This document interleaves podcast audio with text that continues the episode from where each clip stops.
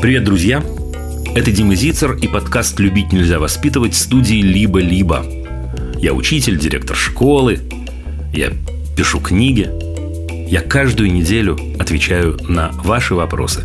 На вопросы родителей, бабушек, дедушек, детей, всех, кому интересно говорить об образовании, о педагогике, о воспитании, о своих любимых людях.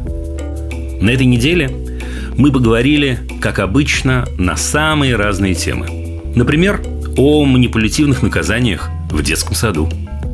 Например, о том, как помочь ребенку устанавливать отношения с другими детьми. О том, что такое СДВГ и о многом другом. Любить нельзя воспитывать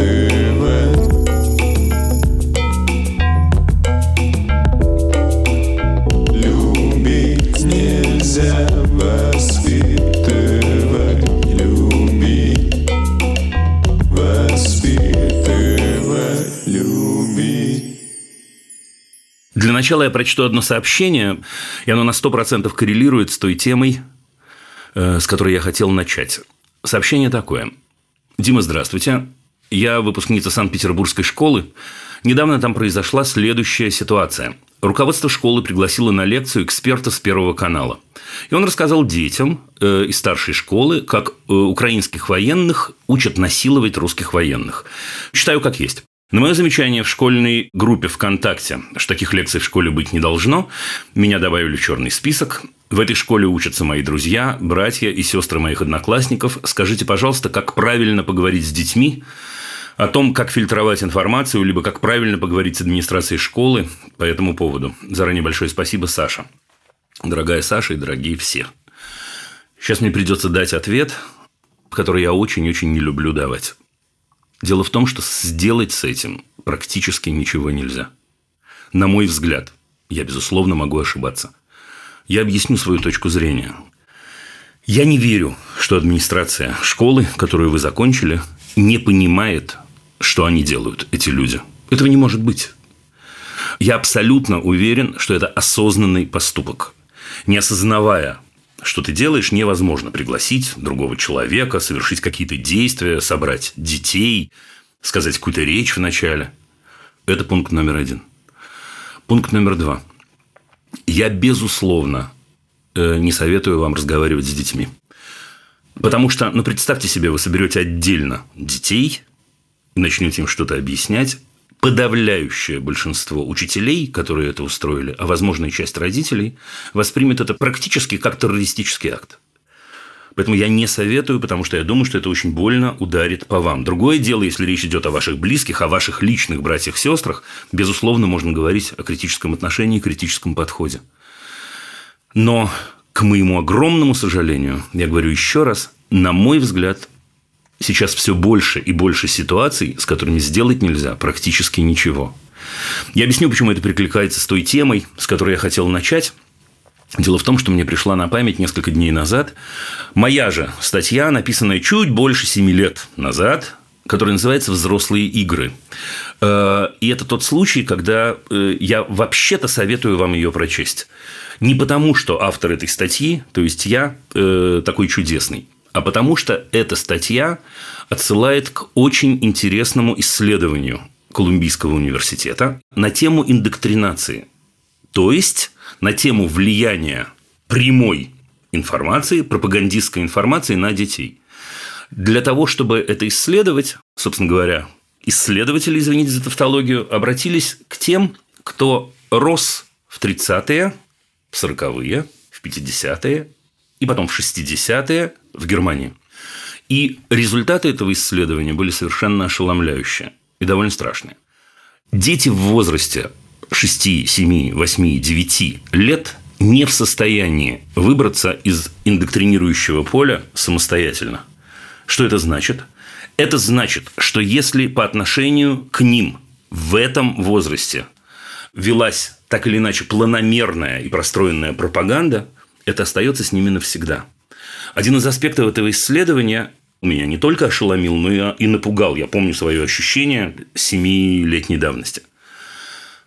Потому что выяснилось, что дети, по отношению к которым направлено вот это самое индоктринирующее действие, верят в пропаганду намного сильнее, чем их учителя. Понимаете, что это значит? Потому я и назвал статью «Взрослые игры». Это значит следующее, что взрослые могут говорить, ну что, сейчас э, момент такой, ситуация такая. Возможно, как администрация, о которой только что писала Саша, которая говорит, ну, мы, может, до конца в это и не верим. Ну, не знаю, год назад не верили, а сейчас поверим, а потом снова не будем верить. Возможно. Однако дети, к которым обращаются эти самые взрослые, начинают в это верить очень и очень серьезно. Более того, они не могут самостоятельно из этого спастись. Понимаете, какая штука? Чуть полегче с молодыми людьми, которых принято называть подростками, чуть полегче, потому что у них критичность мышления заложена так или иначе в структуре личности. Вы это хорошо знаете, мы много раз с вами об этом говорили в возрасте 12, 13, 15 лет. Они критически относятся к тому, что говорят взрослые. Не все, но в основном. Поэтому, Саша, возвращаясь к вашему обращению, ничего тут нельзя поделать. Дети не могут с этим справиться самостоятельно. Вот бывают такие ситуации. И в этом смысле я вам не советчик, слушайте, вы знаете, как я остерегаюсь лезть в чужую жизнь и советовать такие конкретные действия, меняющие жизнь. Поговорите, не знаю, с собственными родителями, если речь идет о ваших братьях и сестрах. Поговорите со своими близкими людьми. Может быть, э, нужно подумать о том, чтобы изменить систему координат. То есть предлагаемые обстоятельства. Еще раз, к моему огромному сожалению, ребят, мы оказались в ситуации, когда я вынужден давать вам такие ответы. Бывают ситуации, с которыми сделать ничего нельзя. Только отойти как можно дальше от источника этой самой индоктринации и пропаганды. Вот насколько возможно, настолько и далеко. Берегите детей и берегите себя.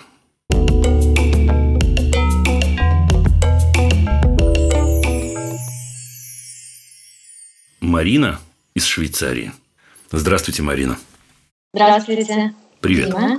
В общем, такая ситуация. Я съех... Э, у меня от предыдущего брака есть сын, и мы сейчас съехали с моим партнером. У него от предыдущего брака есть двое детей. Угу.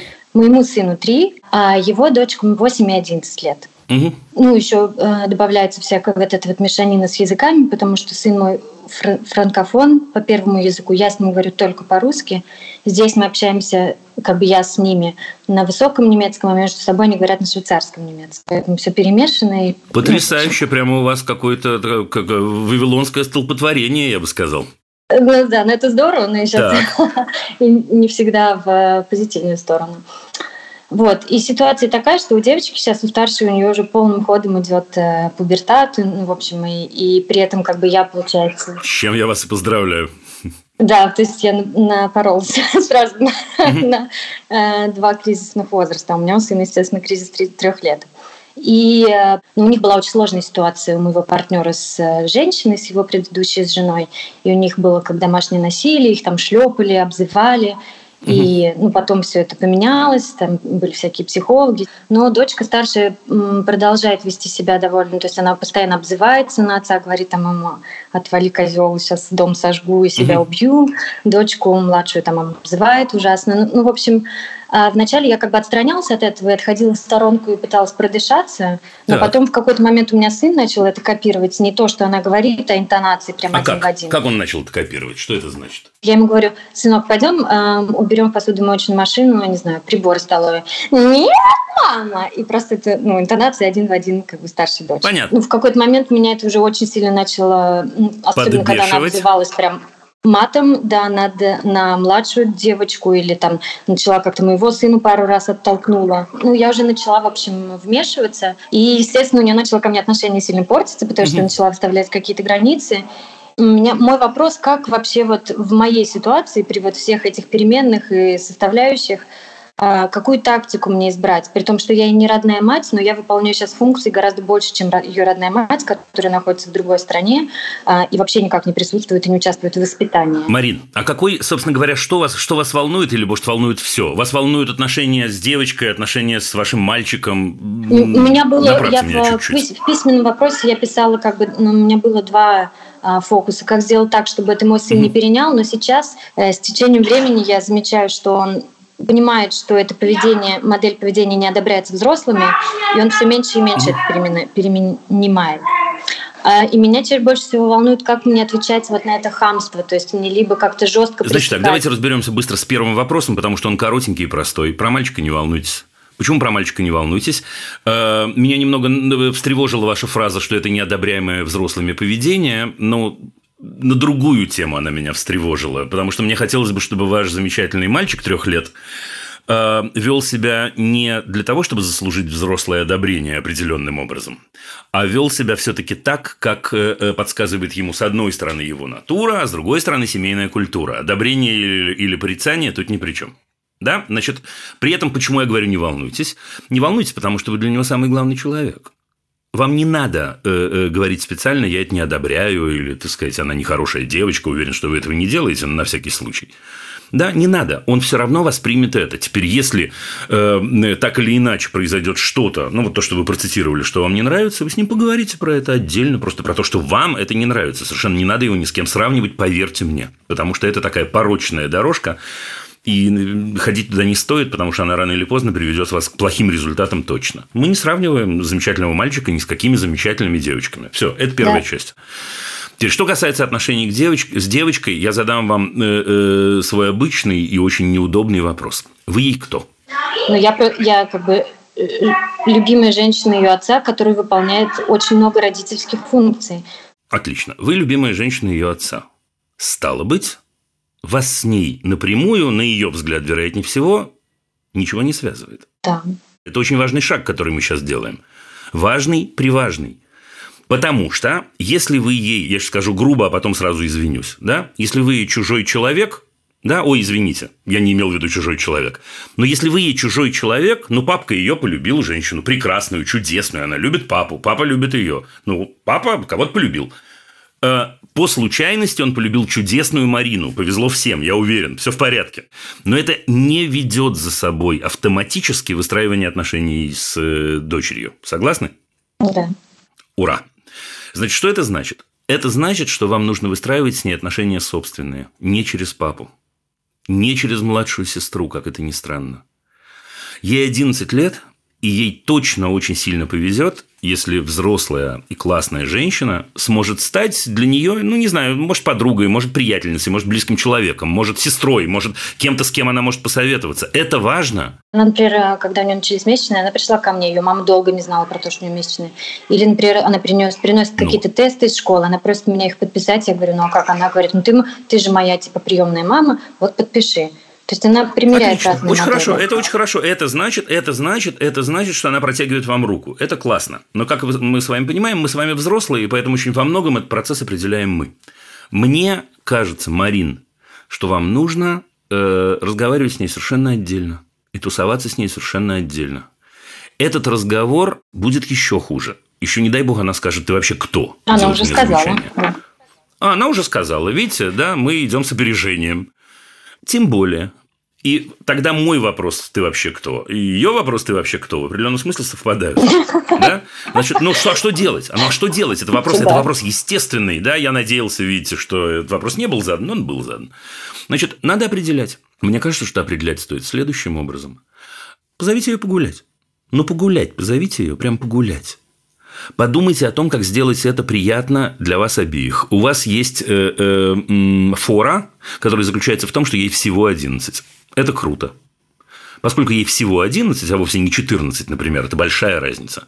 99% э, что она согласится, особенно, извините за выражение, если вы не будете выпендриваться. Да, и не будете, так сказать, брать воспитательный тон и так далее, и так далее. Просто предложите потусоваться. Как девочка с девочкой. Это очень-очень важно. Это начало отношений. Теперь, внимание, э, педагогическая тонкость. Вы пойдете с ней гулять или, я не знаю, мороженое есть или что-нибудь еще не для того, чтобы провести с ней педагогическую беседу. Понимаете?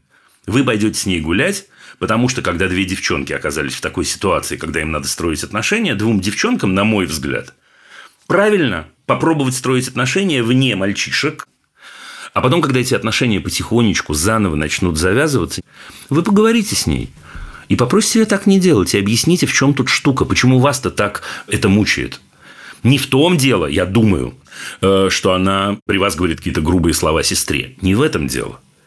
Да, в том дело, что она близкий вам человек, я надеюсь, окажется, во многом, наверное, уже.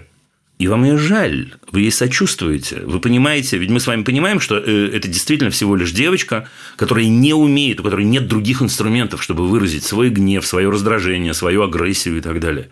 Она этому научится. Знаете, кто ее научит этому? Вы, Марин, потому что никого больше нет, потому что никого больше нет.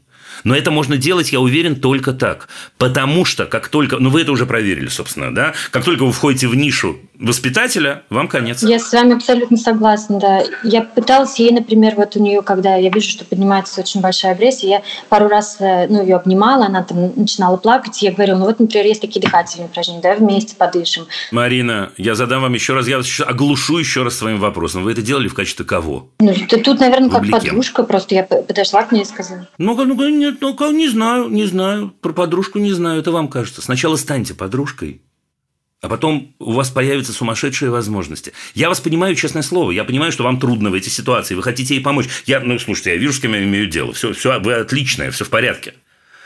Но если мы хотим это сделать правильно, а главное, чтобы она вас услышала, нужно пройти чуть-чуть более длинный путь, на мой взгляд.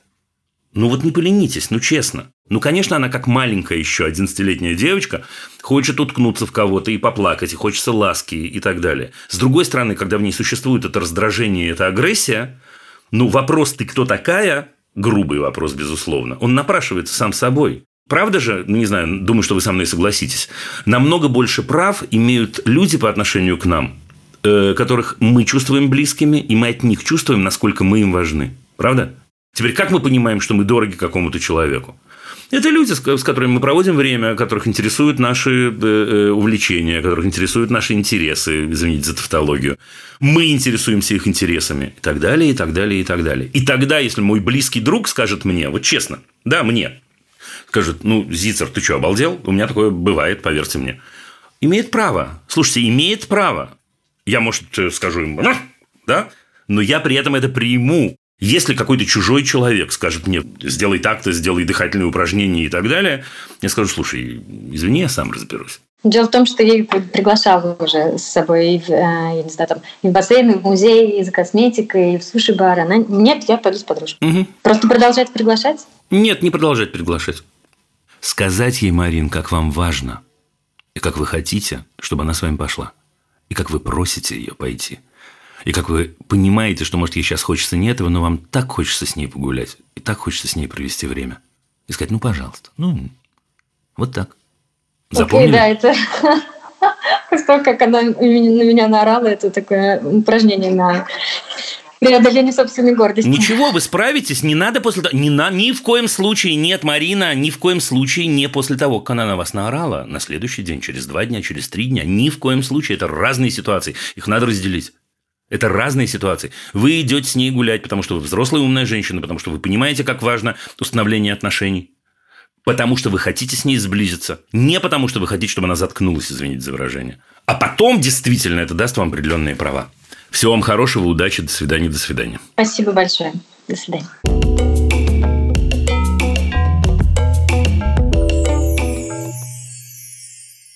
Анастасия из Польши у нас на связи. Здравствуйте, Анастасия. Здравствуйте, Дима.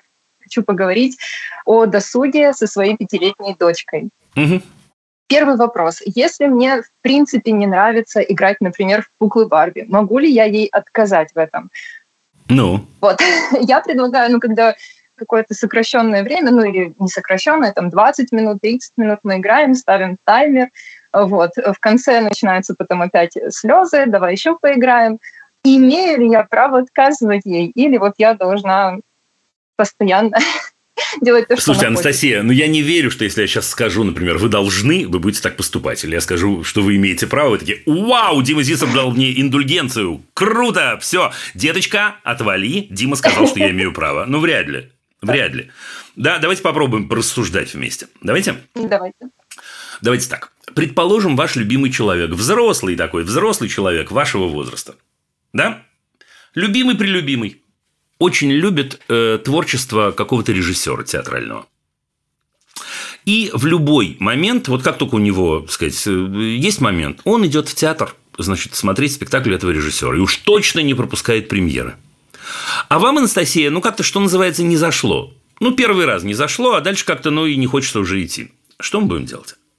А, предложу найти там другую, например, компанию или скажу, что извини, мне неинтересно, но мы не можем это сделать сейчас. Ну хорошо, а он такой говорит, ну Настенька, ну дорогая, ну или она там, да, не знаю, близкий-близкий друг, близкий-близкий человек.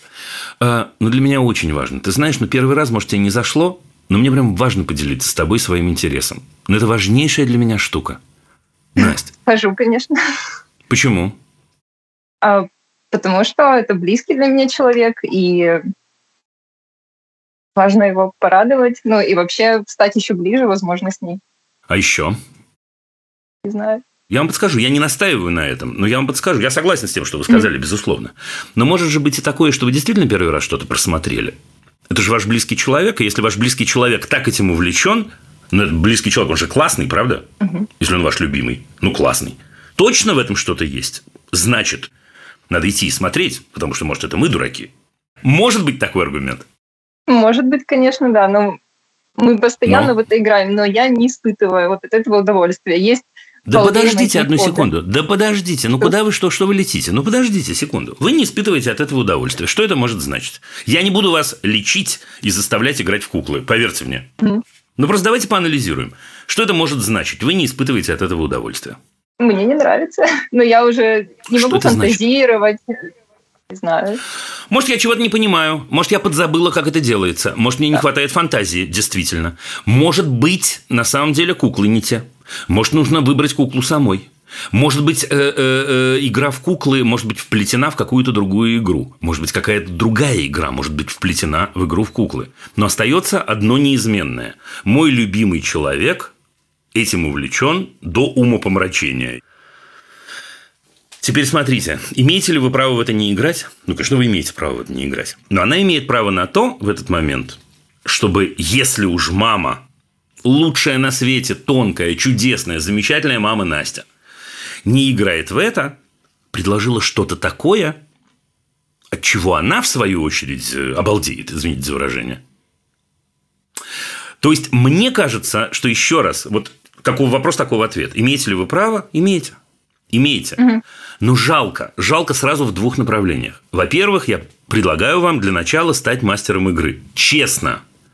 Но вот честно, пусть это будет ваша игра в куклы, а не ее. Я хорошо понимаю, что ну, когда мы говорим о человеке трех лет, ну, ее интересуют какие-то очень конкретные модельки ролевые, такие сякие. Окей, но вам-то, может быть, интересно другое. Я не знаю, я, я, я понятия не имею, что я имею в виду. Может, вы купите э, огромный кукольный дом и будете там устраивать э, ролевые представления. И посадите туда не только кукол, но и кого-то еще. Возможно, вы э, через этих кукол будете учиться строить отношения друг с другом и с другими людьми, что одна куколка сказала другой, что другая куколка ответила, ха-та-та-та-та-та-там, а эта куколка ее обидела, а эта куколка не обиделась, а это... Слушайте, там столько всего понапихано, вам не передать. Теперь, предположим, у вас действительно острый рвотный рефлекс, когда вы видите кукол. Ну, ничего не поделаешь, дальше начинается материнство, но придумайте что-нибудь клевое. Я в вас верю. Я не знаю, что это будет. Не знаю, но для этого вам надо покопаться и сказать, что интересно вам. Ищите. Это еще не все. Можно еще второй вопрос. Давайте. Правильно ли поддаваться ребенку в настольных играх, потому что наши силы не равны? Нет, неправильно. Неправильно. То есть вообще вообще Нет. совсем. Правильно брать такие настольные игры, которые не предполагают э, э, э поддавков. Вот что так. правильно у нас есть как бы кооперативные игры, но их мало, а больше Ищите. соревновательных. Не-не-не-не-не-не, подождите, не, не, не в этом дело. Ну, исключить можно исключить, можно не исключать. Ну, вот смотрите, мы, мы ведь играем... Для чего мы играем, например, в соревновательную игру? Ну, как бы я играю для того, чтобы получить удовольствие. Мне нравится процесс игры, пытаюсь ей это объяснить, Она еще не но умеет. Как бы, да. Она еще не умеет. Она еще не умеет. Вы, вы правы, вы правы. И она играет, она э, э, э берет, так сказать, верхний слой снимает. Верхний слой в соревновательной конкретной игре мы играем для того, чтобы выиграть. Угу. Да, звучит довольно жестко, но это правда. Поэтому мне кажется, что для того, чтобы она начала получать удовольствие от игры, в принципе, нужно играть в несоревновательные игры. Кстати, куклы, вы уж меня простите, отличная несоревновательная игра, равно как и дочки матери, любые ролевые игры, в том числе настольные ролевые игры э, бывают, вы знаете. Отлично. Я в этот момент учусь модели, меня это поглощает, меня это... Я начинаю... Я человек трех лет, да, начинаю вот этот интерес осознавать, могу его потрогать руками. И потом, когда мама говорит, слушай, есть отличная игра, Да, давай поиграем. Возможно, мне удается нырнуть туда. И, в общем, неважно, кто выиграл, кто проиграл. Один раз я выиграл, один раз она выиграла и так далее, и так далее. Понимаете? Ей пять лет, не три. Ей пять. Тем более, 5. тем более, извините, а я, я видимо, не, не, не, не так услышал вас, извините. Да, тем более, тем более, что ей пять. Да, у нее, собственно говоря, ну вот, вот хотелось бы, чтобы этот навык у нее уже был. Поэтому валяйте, отложите это, играйте, играйте в то. Ну, это важно играть в то, что ее увлекает. Ну, честно, пионерское. Mm-hmm. Ну, ничего не могу поделать. Хорошо, спасибо большое. Не удовлетворил я вас, да? Или а, нет, есть? удовлетворили, да. Да? Ну, давайте, будем надеяться. Короче говоря, дерзайте. Когда вы подсядете на кукол, позвоните рассказать, как это круто. Пока. До свидания. Спасибо.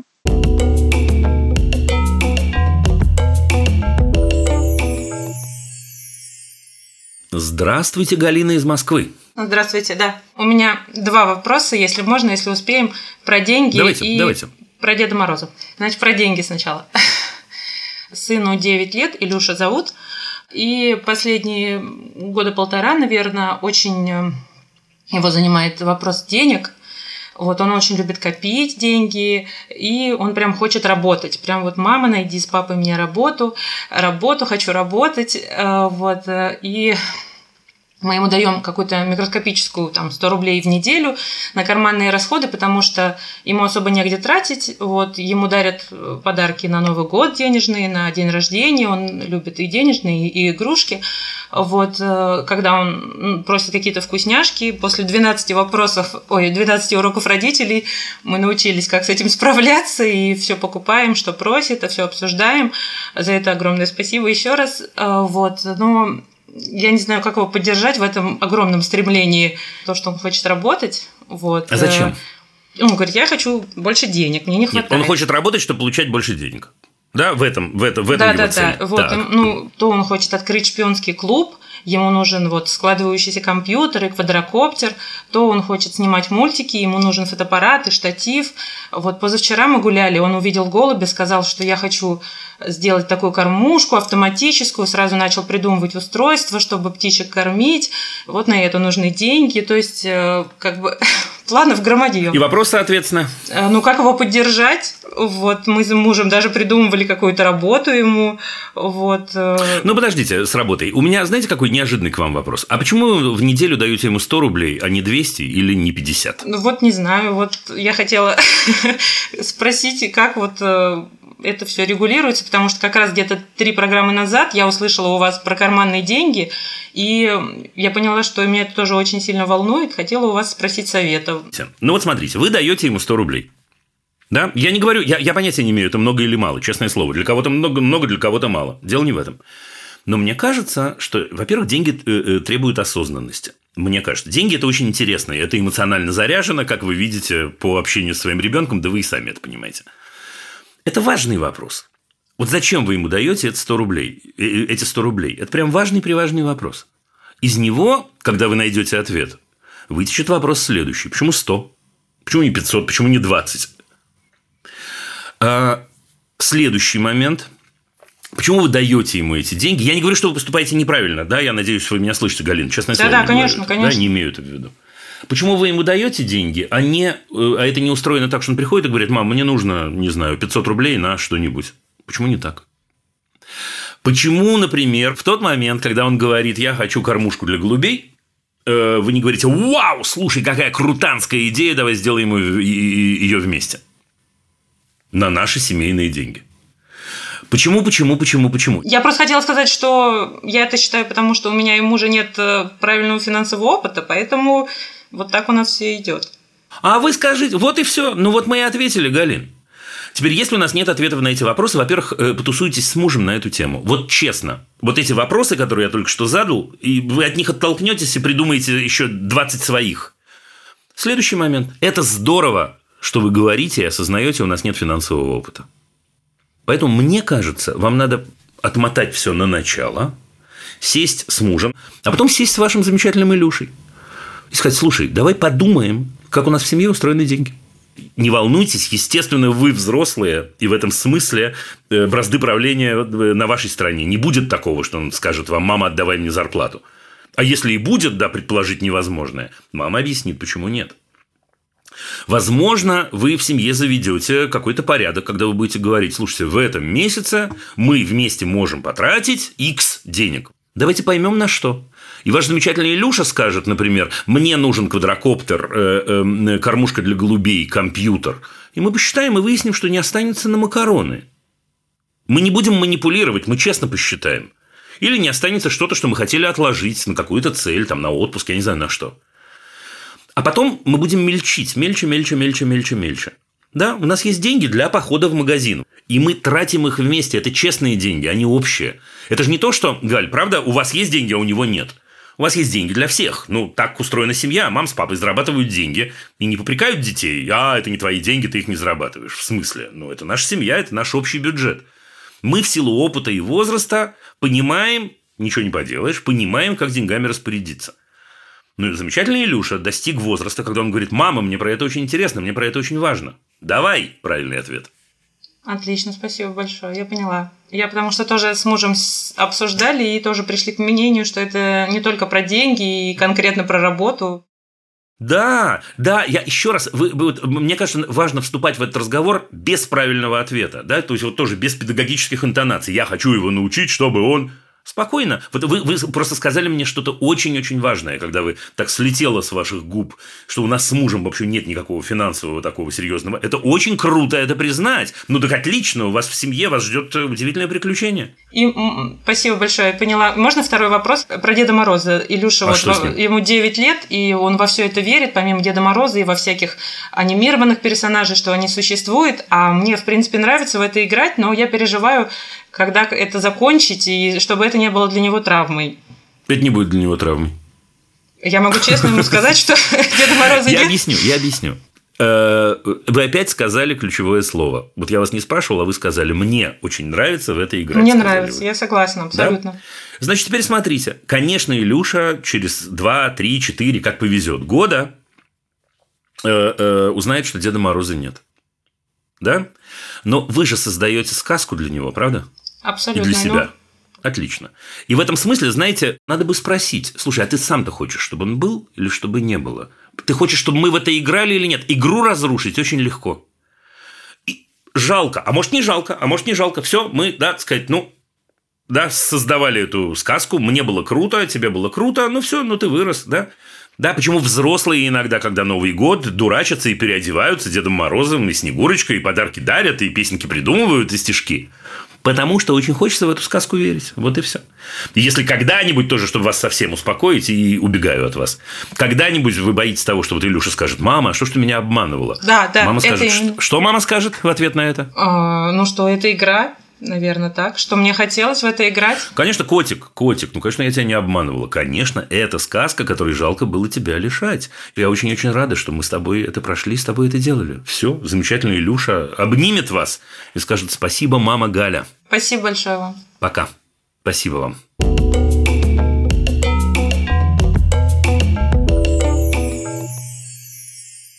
Между прочим, я должен вам сказать, я иногда говорю, что мы прямо так мечемся по всему земному шару, но сегодня мы превзошли сами себя. Мне кажется, премьера, премьера в программе «Любить нельзя воспитывать» на линии Пекин. Здравствуйте, Лиза. Здравствуйте, Дима. Большое спасибо за ваш труд. Коротко, я живу в Китае уже давно, 8 лет. У меня родилась дочь 4 года назад.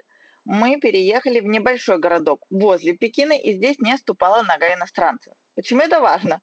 Моя дочь, ну вот ей 4 года, и она какое-то время пыталась взаимодействовать с детьми местными, ну, она натыкается на то, что вот мы, допустим, приходим на площадку, и дети вокруг кричат «Мама, иностранцы!» и убегают просто в россыпь от нее. Слово «иностранцы» они говорят по-китайски, дочка его понимает? Это важно. Да. Окей. Она так. понимает. Раньше она как-то не понимала, как реагировать. Она была в такой растерянности и уходила там играть где-то сбоку, чтобы ее не замечали. А теперь она топает злобно ногами или даже иногда бросает что-нибудь в этих детей и говорит, я не иностранец. Вот что такое у нее появляется агрессивное к детям.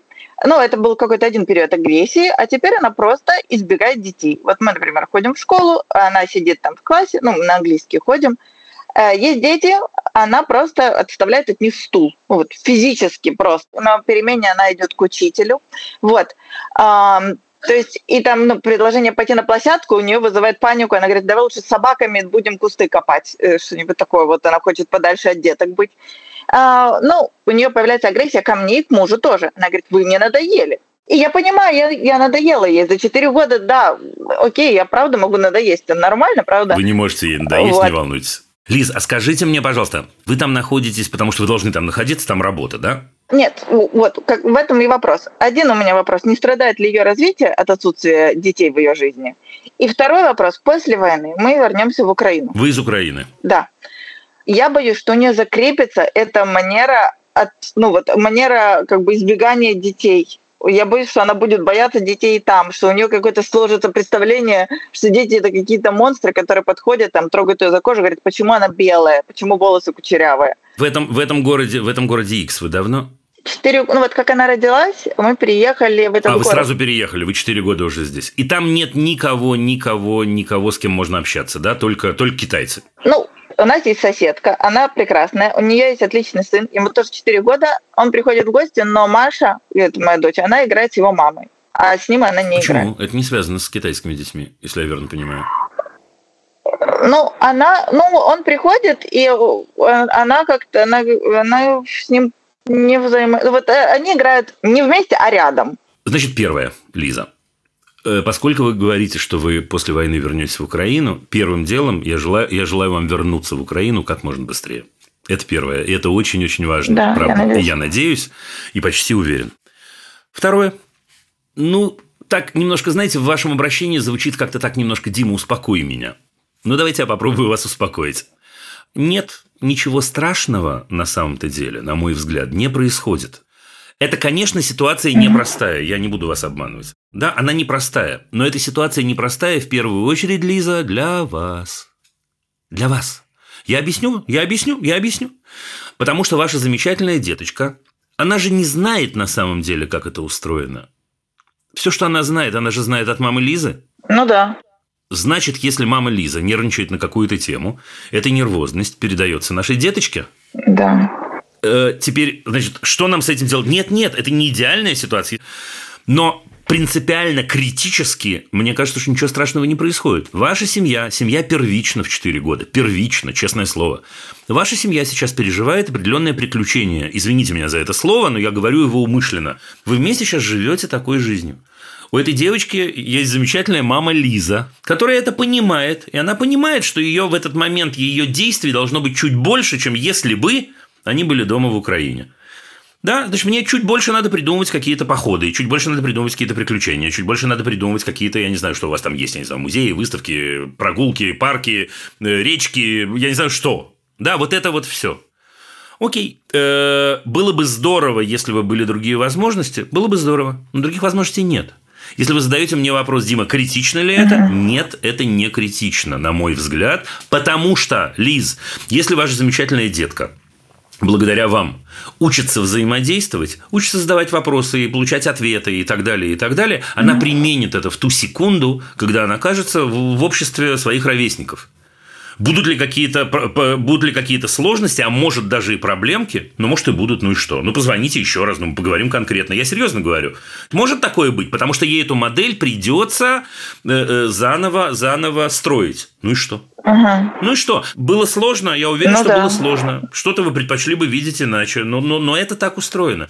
Поэтому нет, поэтому нет, поддерживайте и тусуйтесь, а потом, когда вы вернетесь домой, ну, хотите, ловите меня на слове прямо сейчас. Хотите, поговорим про это отдельно еще раз. Чего, чего с этим делать, с чего начинать, и послушаем, какие у вас волнения.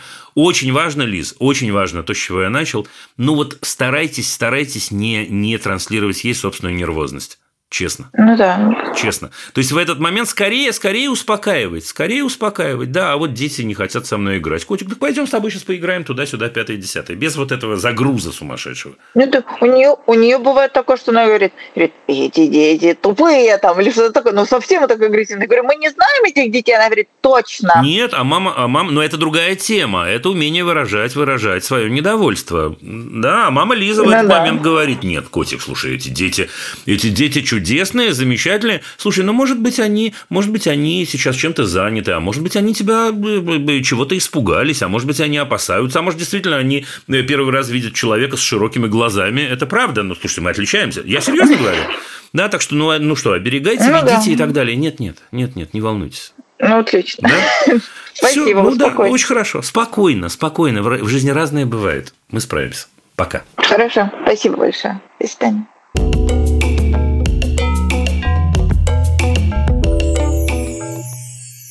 И чтобы мы не расслаблялись в наших путешествиях по земному шару, но на Сане из Дубая сейчас. Вот такая добивочка у нас. Здрасте. Добрый вечер. Приветствую вас. Сразу перейду вопросом. Давайте. У нас, э, значит, так получилось, что вот дочка 9 лет, и а на днях ей подтвердили диагноз СДВГ в местной клинике. Мы сразу об этом рассказали, то есть она в курсе. Но потом мы так с папой подумали и сказали ей, ты пока не говори, всем, угу. чтобы, ну, пока мы не разберемся, вот как, э, как как бы с этой информацией быть, вот что это такое и как ее лучше преподносить. Вот. И, и мы как-то призадумались. Призадумались. Призадумались. Да, да, да. Но вот как, как разные А что мысли. вас волнует Что волнует? Ну вот смотрите, у нас э, планировался планировала встреча с учителем, ну вот такие вот небольшие конференции они устраивают буквально по 10 минут, там несколько раз в год, чтобы обсудить как э, ну, текущие дела, скажем так. И мы подумали, ну вот как раз, как раз мы получили диагноз, и вот там буквально завтра вот эта встреча. И мы подумали, вот сейчас, если вот все будет плохо, то мы как бы раскроем карты и, ну, как все плохо? Все плохо в плане того, что, может быть, ей нужна какая-то помощь, может быть, у нее вот там по учебе идет плохо, и ей нужно вот с учетом этого диагноза какие-то создавать условия и так далее, да, и вот тогда мы сможем ей помочь. А если все нормально, то мы можем пока и вот как бы приберечь для себя эту информацию. Зачем? Зачем приберечь для себя? Нет, ну, прибери... ну, как бы мне понятнее, зачем мне раск... ну, как бы зачем, а... зачем говорить, я понимаю. Нет, зачем не а... говорить, я не ошибся в вопросе. Ну вот зачем мне говорить, да, тут вот как бы с одной стороны не хочется какой-то на нее ярлык вешать, и я не знаю просто, как люди к этому относятся. О, Господи. Меня вот, ну, Давайте я вас... Все, я... Я, Аня, я с огромным удовольствием вас разрулю. Извините, вот это, это я обожаю. Так. Я просто я фанат да, этой темы. Хорошо. Я рад. Значит, э, ну хорошо. А почему вы вдруг обратились к неврологу-то? Что, в чем причина была? А у нее всегда, вот я даже вам звонила несколько раз по поводу нее, у нее как бы разные были симптомы, но такие вот самые мешающие ей и нам и школе, как э, оказалось, это вот э, э, сложность вот справляться с эмоциями скажем так. Вот. вот это самое такое яркое проявление. Понятно. Это первый вопрос. Второй вопрос. А что сказал невролог-то? СДВГ. И что? И что с этим делать? Сессии с психологом в случае ну, как бы необходимости, ну вот сейчас мы их делаем, а и физическую нагрузку добавить, мы это тоже добавили, ну и все. И вот про школу она сказала, что не обязательно им прям вот об этом говорить, если не будет как бы такой нужды. Не хотите, не говорите. Ну, подождите, еще раз. Я, я тогда вообще ничего не понимаю, честное слово. А честное слово ничего не понимаю. Значит, смотрите. Во-первых, давайте разберемся с одним словом, это важно. Э, давайте расскажем всем и напомним себе, что такое СДВГ, как расшифровывается. Синдром дефицита внимания и гиперактивности. Дефицит внимания. Да? По... Значит, теперь смотрите. Да, Синдром. Да. Перестаньте произносить слово диагноз. Это важно. Это важно. Почему это важно? Потому что это диагноз, вы имеете в виду болезнь. Если это болезнь, у вас никудышний невролог. От болезни надо лечить. Либо одно, либо другое. Извините, двум богам служить нельзя. Давайте решим, на каком мы, так сказать, корабле оказались. На мой взгляд, это супер важно. Это супер важно. Это особенность. Особенность, которая, ну, все больше и больше мы о ней знаем действительно, которая устроена очень сложно. Теперь э, э, СДВГ э, э, сегодня ставят, или, так сказать, да, говорят, что так или иначе под властью СДВГ находится все больше и больше и больше детей. Вопрос, находится или не находится, и что это значит? Это непростой вопрос. Да? Значит, это пункт номер один. Это очень-очень важно. Второе. Берите вы эту формулировку СДВГ, не СДВГ, это вообще не важно. У вашей замечательной деточки – есть, вероятно, определенные сложности, вот вы говорите, в выражении эмоций, в общении и так далее. Какая вам разница, как это называется? Ну, работайте над этим. Над этим надо работать. Над этим надо работать действительно, возможно, с психотерапевтом. Одно вам могу сказать, вот точно могу сказать, потому что это педагогическая область. От большого количества физических упражнений это не пройдет не пройдет, потому что то, как мы строим взаимодействие с людьми и выражаем собственные эмоции, не имеет никакого отношения к нашим физическим нагрузкам. Может быть, действительно, э, э, ну, сказать, то, что называется на простом бытовом языке, и энергию некуда девать, и, так сказать, есть идея, чтобы она немножко разряжалась и уста... Это тут ни при чем. Да, ну да, но она так не сказала, что это прям вот панацея. Просто это вроде как помогает. Ну, ну вот и все. Да, вот и добавить. все. Теперь, что касается говорить, не говорить, мне кажется, что это вообще, это вообще какая-то другая тема. Если вы скажете учительница, у нее СДВГ, угу. что за месседж вы посылаете учительнице? Давайте подумаем. Она больная у нас? Ну, нет. А какой нет, месседж вы посылаете? А какой? Просто, а какой? если, например, ей нужна какая-то особая атмосфера, когда она выполняет задание, может быть, ей нужно больше времени, может быть, ей нет. нужна тишина, может быть, нет. ей нужно там... Нет, я скажу, давайте я скажу вам как училка. Давайте? Вот давайте я та самая училка, с которой вы встретитесь. Да? Честно, я бывал в такой ситуации. Приходит ко мне мама замечательная, замечательная мама Аня. И говорит, слушай, Дима, значит, вот бумажка, у нашего ребенка СДВГ. Вопрос, который задаст вам Дима, точно абсолютно, он спросит, окей, понятно, спасибо, что советует невролог? Что нам с этим делать? Что нам, мне, училки, угу. что делать с СДВГ? Нет шансов, что я начну. Это не, ну, да. это не этично, если я вам начну рассказывать, что с этим делать. Это не, не педагогическая область. Другое дело, ну что... да, но я от нее этого не жду. Все, а что тогда, а в чем тогда смысл, в чем вопрос? Когда вот возникают какие-то вот эти вот сообщения, там, тревожные звоночки из школы, что вот там, ой, вот у нее конфликт, у нее опять ну. вот она кого-то там ущипнула, кого-то ну. там укусила, ну, не знаю. Ну, вот, может быть, им а, они имеют право знать, почему она это нет, делает? Это не, нет, они имеют право знать, безусловно, но это ничего не меняет. Еще раз, я говорю сейчас... Я... А может быть, психолог нет, вот школьный, нет, она тоже нет, как бы нет, лучше поможет, нет, если она будет знать? Нет, ну, то есть, э, лучше... Нет? Подождите, подождите, это разная история. Да, я всегда за то, чтобы знать знать лучше, чем не знать. Угу. Это отдельная тема. Все, давайте ее отложим. Теперь, предположим, у меня, у Димы в классе, у Димы, Дима классный руководитель. У Димы в классе есть девочка, замечательная, чудесная, которая щипает других э, э, детей. Приходит мама этой девочки, лучшая на свете, симпатичная мама, и говорит, Дим, так у нее СДВГ. Что говорит Дима? Дима говорит, Ань, я вас поздравляю от всей души, но это ничего не меняет. Мне нужна, безусловно, у вас замечательная деточка, и мы с ней, безусловно, останемся и будем про это работать. Но расскажите, как? Угу. Расскажите, как? Хорошо, а как тогда вот ей объяснить, что Никак. вот Азия не надо всем подряд Никак. как бы говорить? А Никак. А почему? А почему? Да пусть говорит, а о чем жалко Она очень вот да пусть... осознанно Аня, насчет себя. А что это значит? Зачем это говорить? Еще раз. Она-то осознанно. Я подозреваю ее маму. Нет, но она просто уже говорит людям.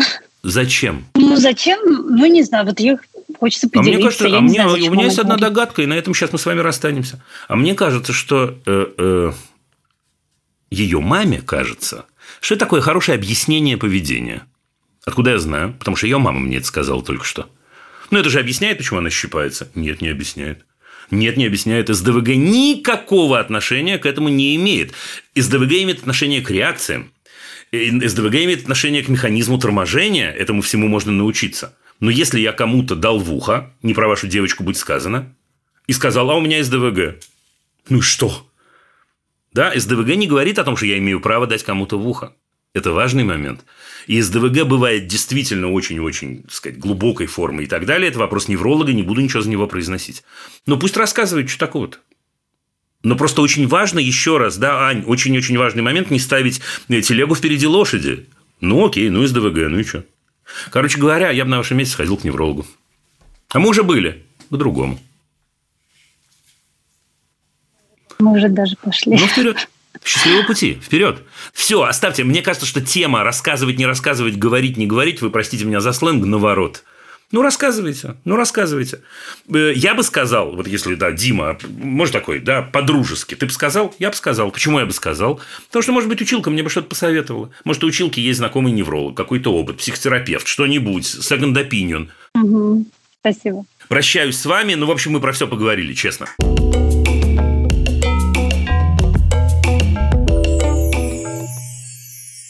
Оля, здрасте, здрасте, привет, привет. Добрый вечер. У меня маленький вопрос. Угу. На самом деле, тот, который я писала, мы его разрешили благодаря вашим предыдущим видео. Смотрю каждый день, и мы его решили. Что за вопрос-то был? Поскольку вопрос, с которым вы обращались в программу, об этом знает только редактор, да. то, то скажите в двух словах-то, о чем речь. Был такой момент в школе, то есть э, ребята могли его толкать, как-то потрунивать, угу. шнурки развязывать. Вот такие вот моменты были мелкие, мелкие пакости. Все, понял, как решили. Если решилось, это стала здорово. С ним, э, стала с ним разговаривать на эту тему, посоветовала, как выйти из этой ситуации. Он, он сделал свои из этого выводы, соответственно. И вот последнее время, вот я каждый день с ним разговариваю, и он мне сказал, мам, мне все нормально, не парься, все хорошо. Ура! Даже не заморачивайся. Очень рад это слышать. Давайте ваш короткий вопрос. Значит, а у меня такой тогда вопрос. У него не складываются отношения долгие в плане дружбы. То есть он э, дружит какое-то определенное время, потом э, эта дружба сходит на нет. То есть ему не нужны вот да. гулять. Все, ясно, ясно, ясно. И вот не знаю, как с этим быть. То есть, когда э, задаю ему этот вопрос, ну, пока не нашелся, наверное, тот друг, который вот... Скажите, пожалуйста, сколько ему лет? 13. 13 лет. Извините за нескромный вопрос. А что вас волнует-то? Чудесный мальчик. Нормальные отношения. Волну, э, Есть понятный да, интерес. Меня волнует то, что он именно его устраивает дружба онлайн, а дружба с живыми, ну как не живыми, в плане вот э, с такими друзьями, с которыми можно выйти погулять, куда-то сходить, ему не интересно. Вот как быть? А никак. Мне кажется, ваш замечательный мальчик дает вам очень понятный ответ. Какой ответ еще раз? Давайте я произнесу за вас, а вы скажете, верно ли я услышал. Сказал, мама, я еще не встретил того друга, говорит он. Это говорит нам о следующем. Первое. Он знает, что есть так, такая, такой, такой вызов. Да, не хочу слово проблема использовать, оно неуместно. Второе. Он осознает, что дружба – это непростая история. Третье. Он понимает и допускает, что он такого человека встретит. Четвертое. Возможно, он интроверт. Добавлю от себя. А может и нет, но это ничего не меняет. Ну и что? Не знаю. Судя по тому, что вы сказали до этого, что у него была непростая ситуация с одноклассниками, и он ее разрулил, говорит о том, что он, видимо, благодаря вам, или точно отчасти благодаря вам, он умеет строить отношения или учится строить отношения. Это круто. Это здорово. Э, не исключено, что если эта ситуация подтрунивания была длительной, ну, может, у него есть какие-то опасения э, в построении новых отношений. Ну и что? Ну и что, если все остальное у него в порядке, и он э, э, приятельские отношения поддерживать умеет с разными людьми, и нормально общается с вами, и говорит, мам, я жду прихода такого настоящего друга, ну круто, ну разговаривайте о дружбе, разговаривайте о том, как дружите вы, разговаривайте о том, как устроены ваши друзья, как происходит вот это сцепление друзей. Но нет, думаю, что ни в коем случае не нужно делать так, чтобы он чувствовал, что с ним что-то не так, что мама озабочена, э, потому что, ну как, у всех есть друзья, все девчонки парами, только я одна, да? У всех есть друзья, а у тебя нет. Что-то здесь не так. Да все так, ты что, разные люди бывают. Все. Угу. Спасибо, Дим. Вы меня успокоили. Да и слава богу, господи, в этом была моя цель. Спасибо. Пока-пока. Я прощаюсь с вами.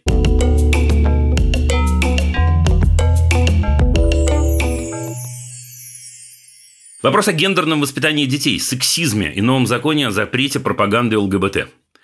Э, я работаю учителем английского языка, пишут мне. Оля пишет.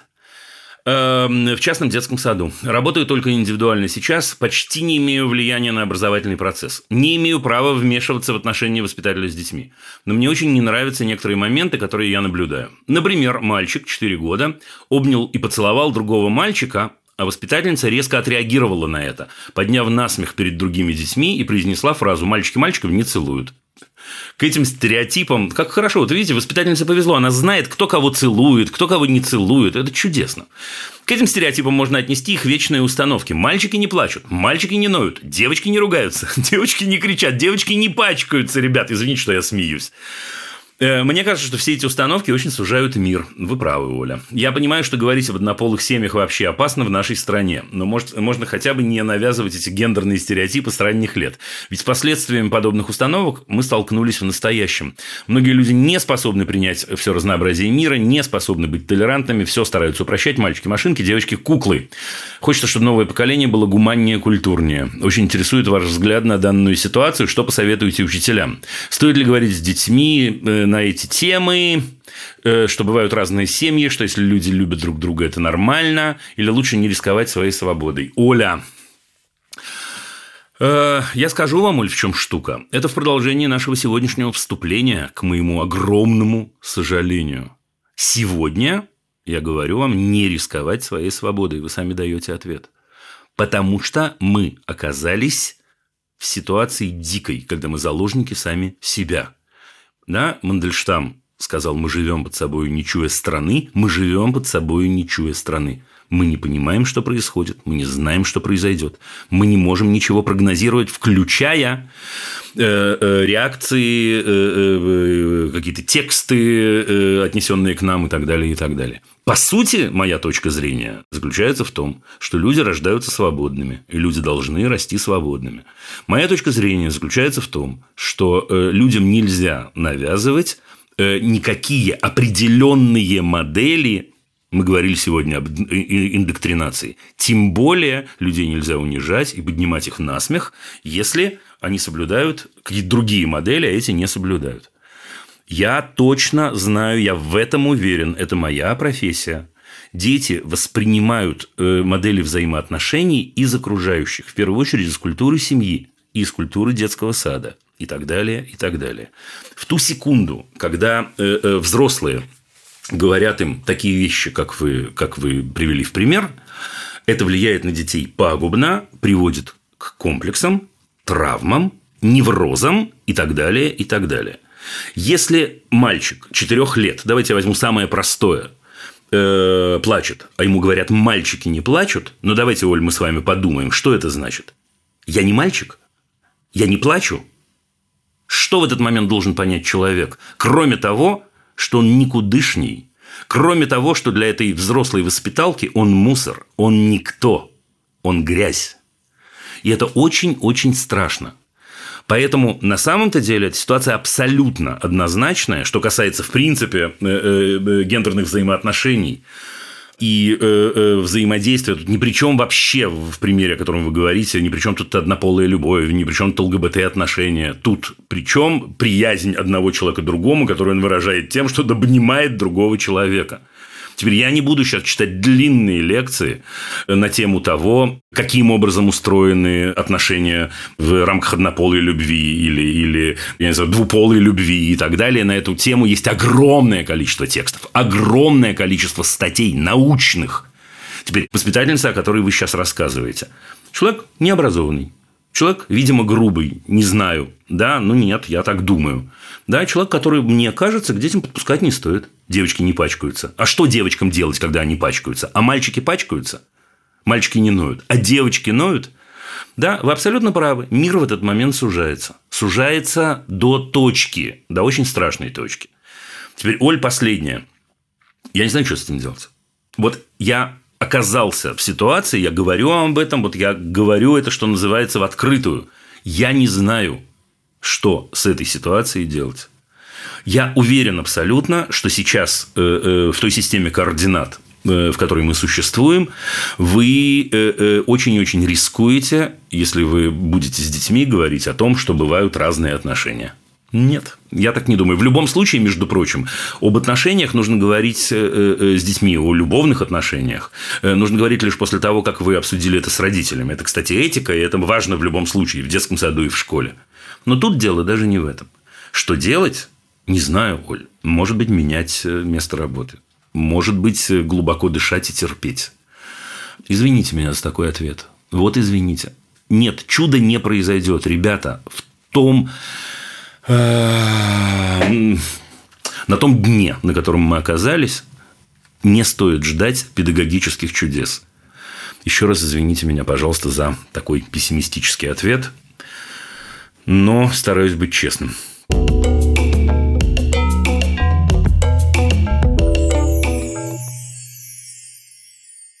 Работаю в детском саду, где существуют правила, нарушая которые ребенок, по словам руководства, не наказывается, а понимает причинно-следственную связь. Каждое слово золото, поэтому я выделяю каждое слово.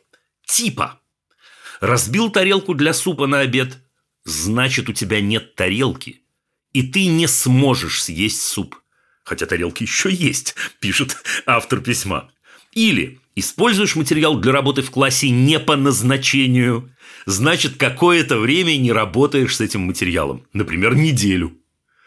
Какие привести аргументы руководству, что такие причинно-следственные связи – это и есть наказание? И как ребенку еще показать, что с предметами нужно обращаться бережно, если не путем лишения этих предметов? Ангелина пишет. Ангелина, низкий вам поклон за такой чудесный вопрос.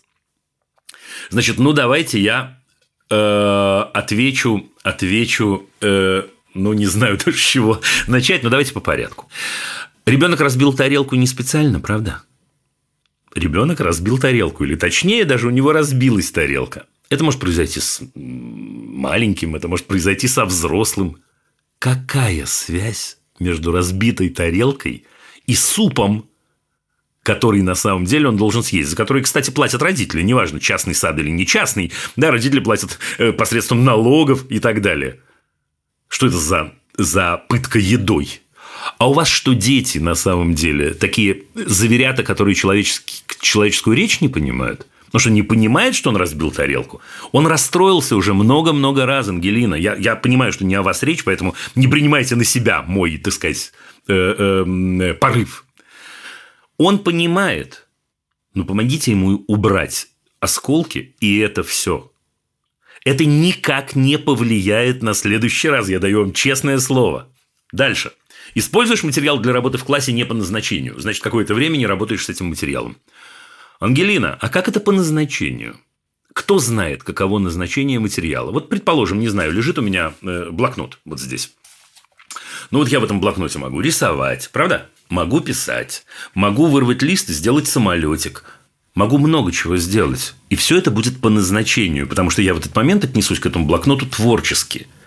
Если речь идет о том, что взрослый человек, именуемый воспитателем в детском саду, единственный, кто знает, как работать с материалом, это приводит меня к выводу о некоторой м, ограниченности этого взрослого человека. Всеми силами избегаю формулировки профнепригодность, заметьте. Ограниченности. Это момент следующий. Вы спрашиваете, как показать ребенку, что с предметами нужно обращаться бережно, если не путем лишения этих предметов? Слушайте, если рядом со мной уважаемая Ангелина, например, Э, э, бережно относится к материалам, к картону, и говорит, слушай, давай попробуем отрезать так, все-таки у нас картона маловато, давай мы его используем другим образом.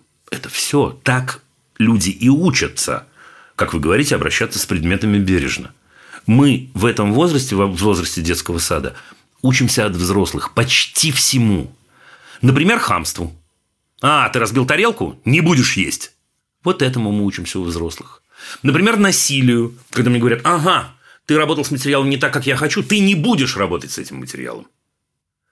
Например, тому, что учеба – это тяжкий неприятный труд, а не удовольствие, потому что использовал я материал в свое удовольствие, и учитель не подошел ко мне и не сказал, слушай, я не думал о том, что это можно использовать так. Давай попробуем иначе. А давай, вот у меня есть такая идея. Слушай, а здесь можно чуть, так сказать, под другим углом это загнуть и так далее.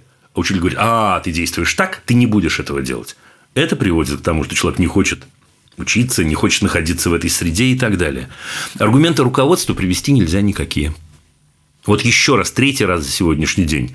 С глубоким прискорбием я это говорю. Какие привести аргументы руководства, что такие причинно-следственные связи – это и есть наказание? Никакие. Отправить их учиться.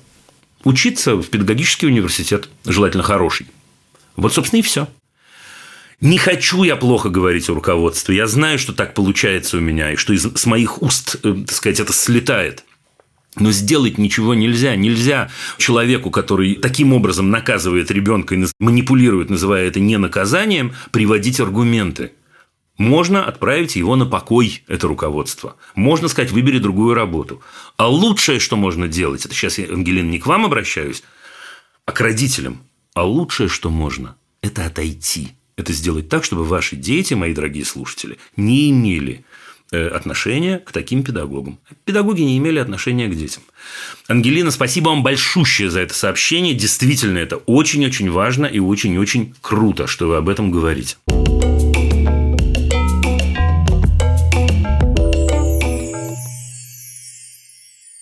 Под финал, по традиции, я порекомендую вам подкаст.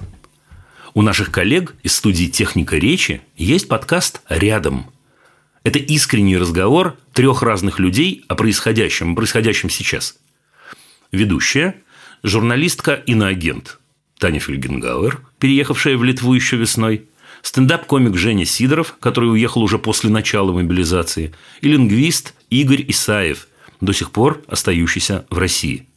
Они вместе пытаются найти точки опоры и приобнять друг друга и своих слушателей хотя бы словами. Ведущие стараются выбирать темы, которые сейчас актуальны. Например, в первом эпизоде они обсуждали, как бороться со страхом мобилизации в России, во втором – проблему одиночества, в третьем – все сложности и чувства, связанные с переездом и тоской по дому. Послушать подкаст рядом можно везде, где вы слушаете подкасты. Ссылка, как обычно, есть у нас в описании эфира. Ну вот и все. Вопросы можно прислать через Google форму в описании выпуска. Это был подкаст «Любить нельзя воспитывать». Над выпуском работали редакторки Саша Малинина и Настя Якубовская, продюсер Паша Боровков, звукорежиссер Паша Цуриков, композитор Дима Мидборн.